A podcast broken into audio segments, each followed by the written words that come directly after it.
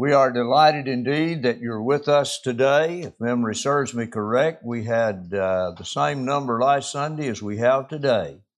You may or may not have been here last Lord's Day, but we're glad that you are here this morning and being a part of this service. We are delighted and honored by your presence, especially if you have come from uh, afar or near. We're delighted that you're visiting with us today. And it's good to see some of our regulars back, and uh, uh, there will be some probably who will be out of town for fall breaks and all of that in the coming days. But we're here this morning to worship God in spirit and in truth. A couple of our ushers will have some study guides available, and they may help you in worshiping in that you can concentrate on the material that we're studying and maybe take some notes on it and can refresh your memory later on by reviewing those notes. I have been impressed with the fact that uh, a lot of our young people in years past have taken notes on the lessons and have preserved those copies uh, for study and so on. And we appreciate so much they're doing that. Jesus said, But the hour comes and now is when the true worshipers shall worship the Father in spirit and in truth. For the Father seeks such to worship Him. God is a spirit, and they who worship him must worship him in spirit and in truth. Those words were spoken by the Lord to the Samaritan woman in John 4, verses 23 and 24. They have been preserved by inspiration for all of us today to remind us that worship is a great privilege it also involves a most serious undertaking, and that is that that worship be rendered in spirit and in truth. It is to be rendered with a very solemn uh, attitude, if you please. It is to be offered in view of the teachings of the Holy Spirit who guides us into all truth through His Word. We are to worship then as the truth reveals. The things that we do in worship, including singing praise to God, petitioning Him in prayer, laying by in store as we have been prospered, offering a sacrifice, if you please, of the blessings with which God has blessed us, communing around the Lord's table each first day of the week to remember the fact that Jesus died for our sins, not just everybody else's, but my sins must be a very personal thing with us. And then we engage in a study of God's Word that we might feed upon it and be sustained by the spiritual strength drawn therefrom. It's certainly a sacred privilege to be able to worship God. But I would like for us to recall the Bible teaches that we can be hindered in our worship to God. And I want us to talk about some of those hindrances today. You'll notice on the screen a second text from 1 Peter chapter 3 verse 7. Paul or Peter rather has just been talking to the women and he talks to the wives in particular about their roles and their responsibilities as Christian women. And in particular, the relationship to their husband and family. But sometimes we forget verse 7 that immediately follows that. And you'll notice a trend in the scriptures that usually when the writer addresses either the men or the women, there will be in close proximity to those statements the accompanying responsibilities for the other sex. So, verse 7 says, Husbands likewise. Dwell with them with understanding, giving honor to the wife as to the weaker vessel, and as being heirs together of the grace of life. Listen to this. That your prayers be not hindered. Prayers may be hindered. They can be hindered. They are hindered. If prayers can be hindered, then obviously the other, quote, acts of worship in which we engage can likewise be hindered. That seems to me to be a logical deduction and conclusion to reach. So let's think this morning about hindrances to worship. G.K. Wallace, a long time ago, gave uh, this definition in one of his classes that worship is reverence paid a divine being. We know that that divine being, the only true one, is God. We're aware of the fact that there are three members of the Godhead God the Father, God the Son, God the Holy Spirit. All are identified as having the attributes of deity. God is to be worshiped in spirit and in truth, as we have already noted from our text. Peter reveals, as we've just seen, that prayers can be hindered, and indeed often are hindered. If you go back into the Old Testament, you'll find numerous situations and settings in which God basically said to Israel, Your prayers are not pleasing to me. I don't even hear them anymore because you have become so corrupt in your day to day living. So don't bother me with your prayers until you change the attitude that governs you and guides you. That person who turns away his ears from hearing the truth, his prayer will be an abomination before God. It's like an insult being offered to God. What's it like on Sunday morning at your house? You ever thought about that? Somebody said one time, the problem with Sunday mornings is usually Saturday night. What do we do on Saturday night? It's very important to get a good night's rest on Saturday evening. Why? Because Sunday is the Lord's day. But we've got that turned around. We live for Saturday nights so often in our uh, society today. And instead of preparing for Sunday morning, we're too busy concentrating on Saturday night. And maybe other nights too. Some of you recall, as do I, when the clothes were laid out on Saturday night for you to wear on Sunday morning. Everything, that was your Sunday go to meeting clothes. You put them on just before you went to worship, and you pulled them off immediately after getting back. But there was something special about that time.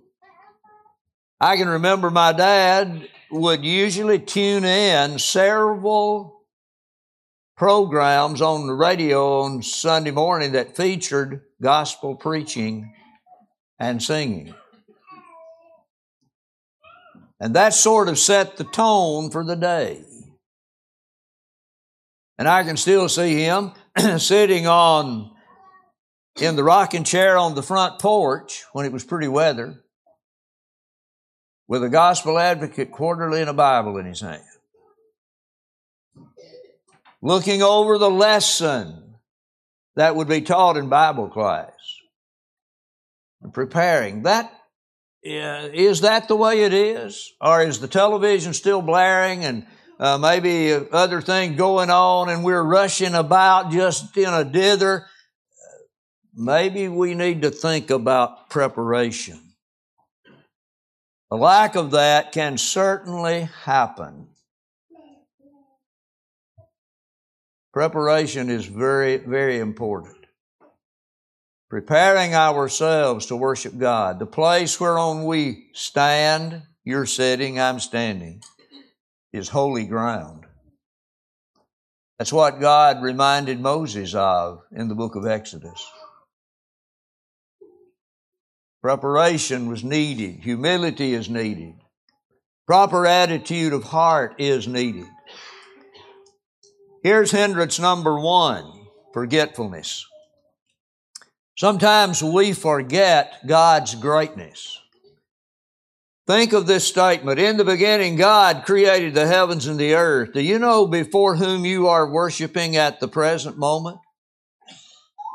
The God who created the heavens and the earth. Have you taken a moment or a few minutes to contemplate the greatness of the heavens and the earth?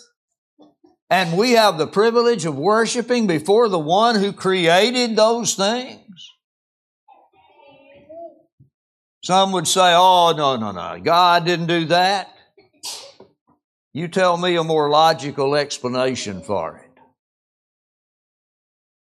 Oh, I, just don't believe in that type of miraculous things. And you believe the Big Bang Theory? That's more difficult to get your thoughts around and to accept when you consider the highly unlikelihood of something like that happening. The design that we see that is everywhere. You can count on the seasons. You can count on the sun rising and setting. There is an amazing sense of unity and design in this universe. We see the power of God who by His Word created and then sustains the heavens and the earth. Sometimes people may think, well, we gather together to worship God so we can keep God going. No, He doesn't need anything. God is going to be God long after we've been interred and men have walked by our casket and all that. God will still be God. He has always been, He always will be. Because He is eternal. And He made us with an eternal component. That's our soul. But in Acts 17, in the midst of all the learned people of that area in the city of Athens, Paul pointed out you worship your idols. You even have one to an unknown God, unknown God. I'm here to tell you who that God is. He's the one that created all of us, made us all of one blood. And He is not worshiped by men's hands as though He needed anything. God is fully God. He has life. He has immortality. He's all powerful, all knowing, ever present. And it is into His presence that we come on occasions such as this. We forget who the audience is in worship. I hear so many people today talking about how entertaining a particular worship service may be. Worship is not entertainment. It is not showboating. It is not glorying and gloating over our accomplishments. It is worship, reverence, respect, accompanied by holiness, that we come into the presence of the Almighty God. We're in His presence. He and the hosts of heaven are the audience. We must never forget that. We forget our sins and our need for God. We have all sinned, fallen short of the glory of God, Romans 3.23. If we say we have not sinned or have no sin, we're not being truthful. We're a liar. We're trying to make God a liar because He has declared the fact that there is none righteous, no, not one. And there are so many powerful images used in the scriptures to remind us that our sins are as scarlet and that we need to be cleansed and made whole. Jeremiah 10 reminds us in verse 23 that we desperately need God because we need guidance. We aren't capable of directing our own footsteps. Think of how many times we've gotten into trouble when we tried to launch out on our own and forgot all about God. His warnings are there telling us don't go there, don't do that, avoid this, abstain from the very appearance of evil. Have a disdain for evil that causes you to want to stay away from it. Put your trust and reliance in God. We forget the fruits of fellowship too, don't we? That can desperately hinder our worship. We all have heard Hebrews 10:25, not forsaking the assembling of yourselves together as the manner of some is. But notice the rest of that, but exhorting one another. How can you exhort one another if you aren't present? And how can you exhort one another if you're thinking about all these other things? We need to be encouraging to one another because it isn't easy to live a faithful life in an unfaithful world. We live in a world wherein God is said to be dead. I've always remi- uh, admired and remembered Brother Marshall Keeble's statement, first time I ever heard this statement made. He said, Why, they're telling me that God is dead. I didn't even know he was sick. God is not sick. He is not dead. God is very much alive, but men are dead in trespasses and sins and without God there is no hope. We exhort one another. We're told that the early disciples continued steadfastly in the apostles' doctrine, but the verse doesn't end there. In their doctrine and fellowship. They enjoyed being in company with the apostles. The apostles were great exhorters. You can read Peter's sermon in Acts 2 and again in Acts 3. Then at the household of Cornelius in Acts 10. You can read so many of Paul's great sermons recorded for us, and you'll see that principle of exhortation over and over again. When you read the epistles, you see that. That's how we can receive exhortation today. But we need fellowship with one another. There was a man who had stopped attending services. He hadn't been seen in the house of the Lord for worship in several months. A fellow member went by to see him. It was a cold winter night. And the one who came to see him found him sitting before the fire. He went in very quietly, sat down beside him. They were sitting in probably straight back chairs not too far from the fireplace. And the visitor reached and got what we always called the poker. And he reached into that fireplace and pulled out an ember. It was red and glowing and giving off heat. But as he drew it out on the hearth and left it, the ember began to lose its glow. And pretty soon it was black and dark and giving off no heat.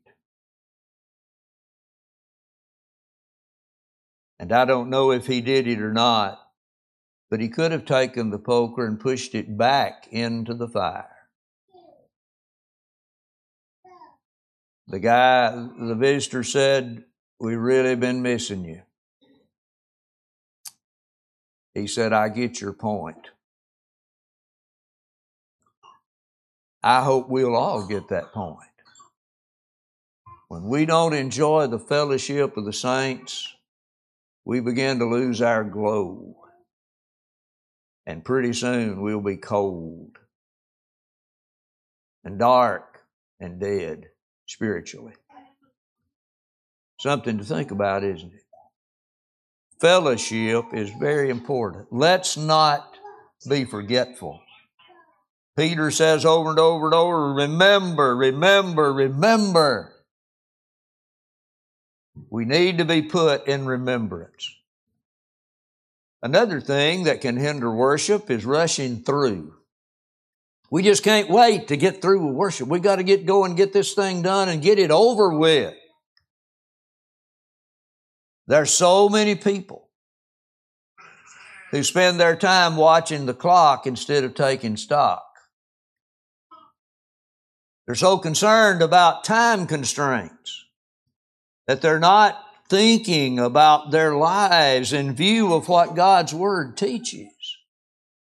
We all need to self examine. It's difficult. That introspection, looking inwardly at our own thoughts and attitudes in our lives. So often in worship, our focus is not on God, it is on the world. We think more about time than we do eternity. The psalmist said, Be still and know that I am God. That is difficult for a lot of 21st century Americans to do. We got to be up and going and doing and all of that. Periods of quiet contemplation for spiritual enrichment have become increasingly rare. Be still and know that I am God. Take time to be holy. As long as it doesn't exceed an hour or doesn't exceed whatever.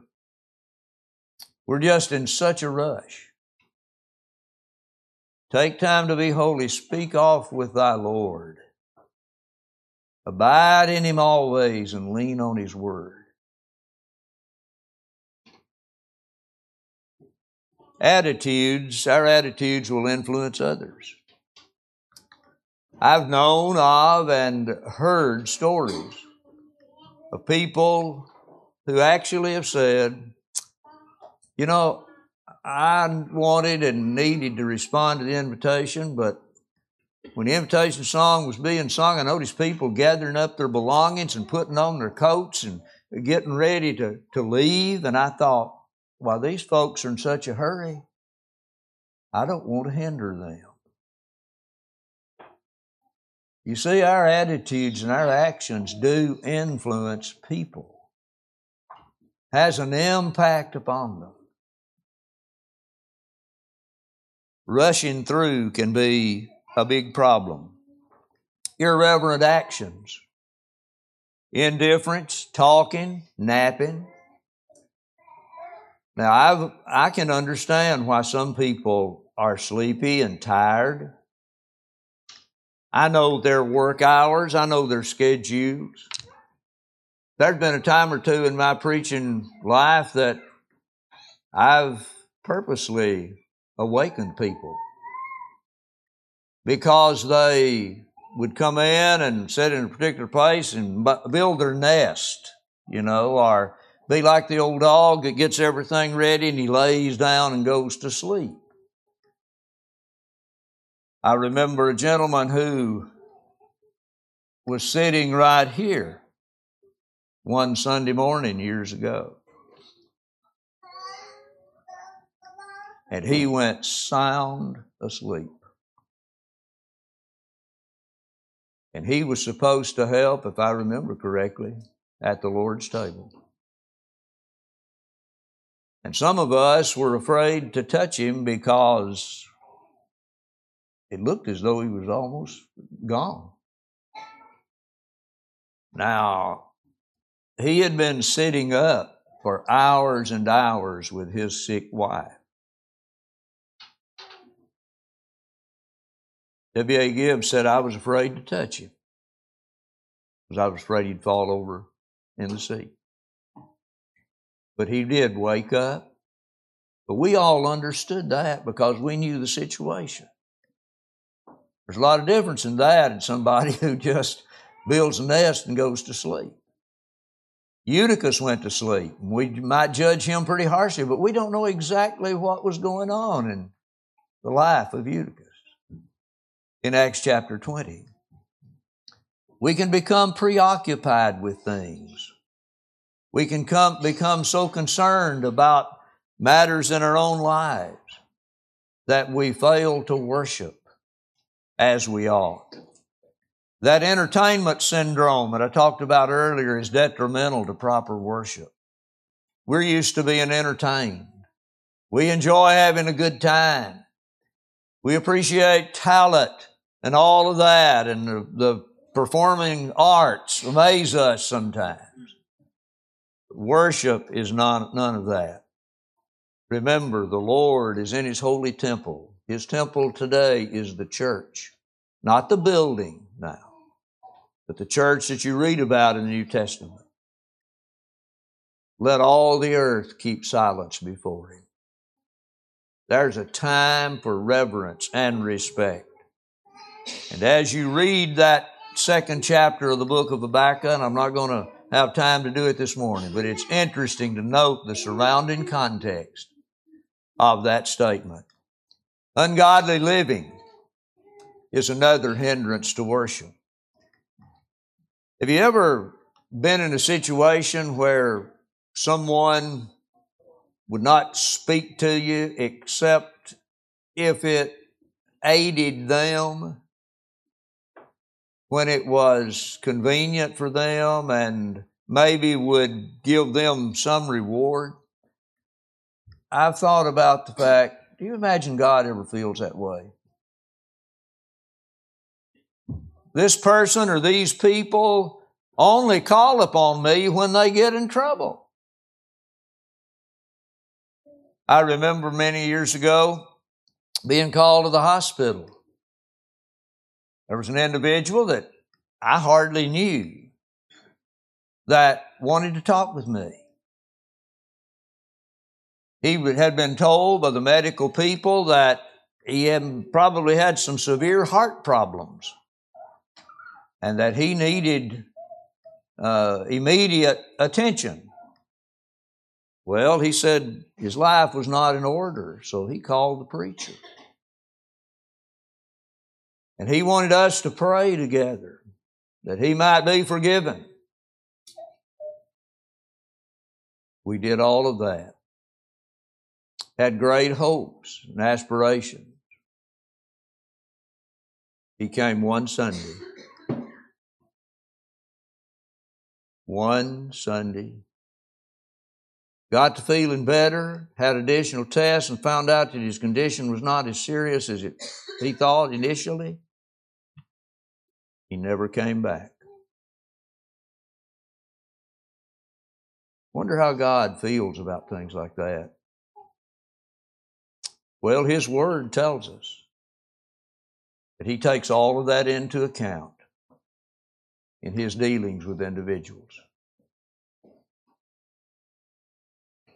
Take up my cross and follow him. That's the import of Luke 9 23. Not once a week. Notice that Luke is the only one that adds the word daily. Take up your cross daily and follow me. That means that ungodly living through the week is not pleasing to God and may render our worship null and void before Him. Because we have turned away our ears from hearing His truth throughout the week. And now we expect Him to accept us on Sundays.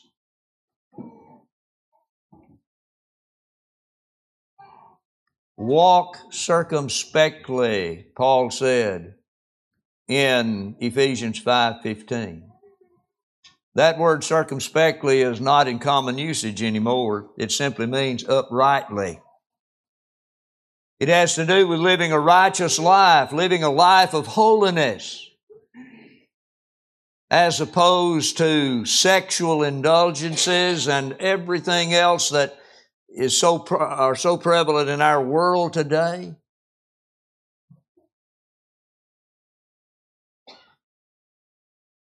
Use your time wisely. Redeem the time, he said. You only have one lifetime. Some people say, okay, I, I, since I only have one lifetime, I'm going to live it up. I'm going to have a big party. And uh, that's what my life is going to be like. But they forget, like the rich farmer foolish farmer, that life is going to end. And then there you stand, quote, naked, if you please, before God. He knows all of our thoughts, all of our deeds, all of our actions. We need to turn loose of the world, not just for a little while, but permanently. Sometimes we'll say, help us to put the world out of our mind for a little while. No, it needs to be put out of our minds permanently. We do not live for the world, we live for the Lord. That's to be our attitude. And we do that not just one day a week, but seven days a week, 24 7, as we say. Ungodly living leads to a cluttered heart with divided affections. We're to set our affections on things that are above, not on things of this world. We're to love God with all of our heart, soul, and mind. Remember Matthew 22, 37 through 39. Cluttered minds and hearts have trouble focusing and concentrating on God and His greatness we sometimes say, I've got to get rid of the clutter. You know, we've got to got our bed, a bedroom at home or uh, maybe a utility building or something, and it's all cluttered. I got to get rid of the clutter. Well, we need to do that spiritually as well. Ungodly living will keep us from serving God. Friends, worship is a sacred privilege. Again, I emphasize that. Let us never take it for granted. And it has been proven over and over again that we will become like what or whom we worship. Sometimes people will say of a certain young man, he worships the ground his dad walks on. Or she idolizes her mother you can rest assured that that life will be kind of a reproduction of the life that they have beheld. We are children of God. And Paul emphasizes in the book of Ephesians that we are to be imitators of God. Don't allow the frivolous things to hinder you from living for God faithfully and from worshiping Him acceptably when we gather together. Worship Him in truth, worship Him in faith, worship Him in love. And may the sweet thought of heaven ever be the great motivation that leads us to worship Him and to live faithfully in His service. If you're not a child of His, you can become one this morning by repenting of your sins, making the good confession of your faith, and being immersed for the remission of your sins. That will bring you into Christ. Those who were baptized in Romans 6 were said to have been baptized into Christ. So if you want to be in the Lord, in His body, of which He is the Savior, Ephesians 5.23, then why don't you become a Christian today? Nothing more, nothing less. The Lord will add you to His church. You will not be joining a denomination. You are going to be added to His church, His body, His bride, His kingdom, His temple. And living faithfully therein, He will come for you and all the redeemed and bring you into that sweet home of the soul. You need to be restored, and you've allowed your heart and life to be cluttered with all of these unimportant things. Then you need to ask His forgiveness and return to your first love. Come if you're subject as we stand and as we sing.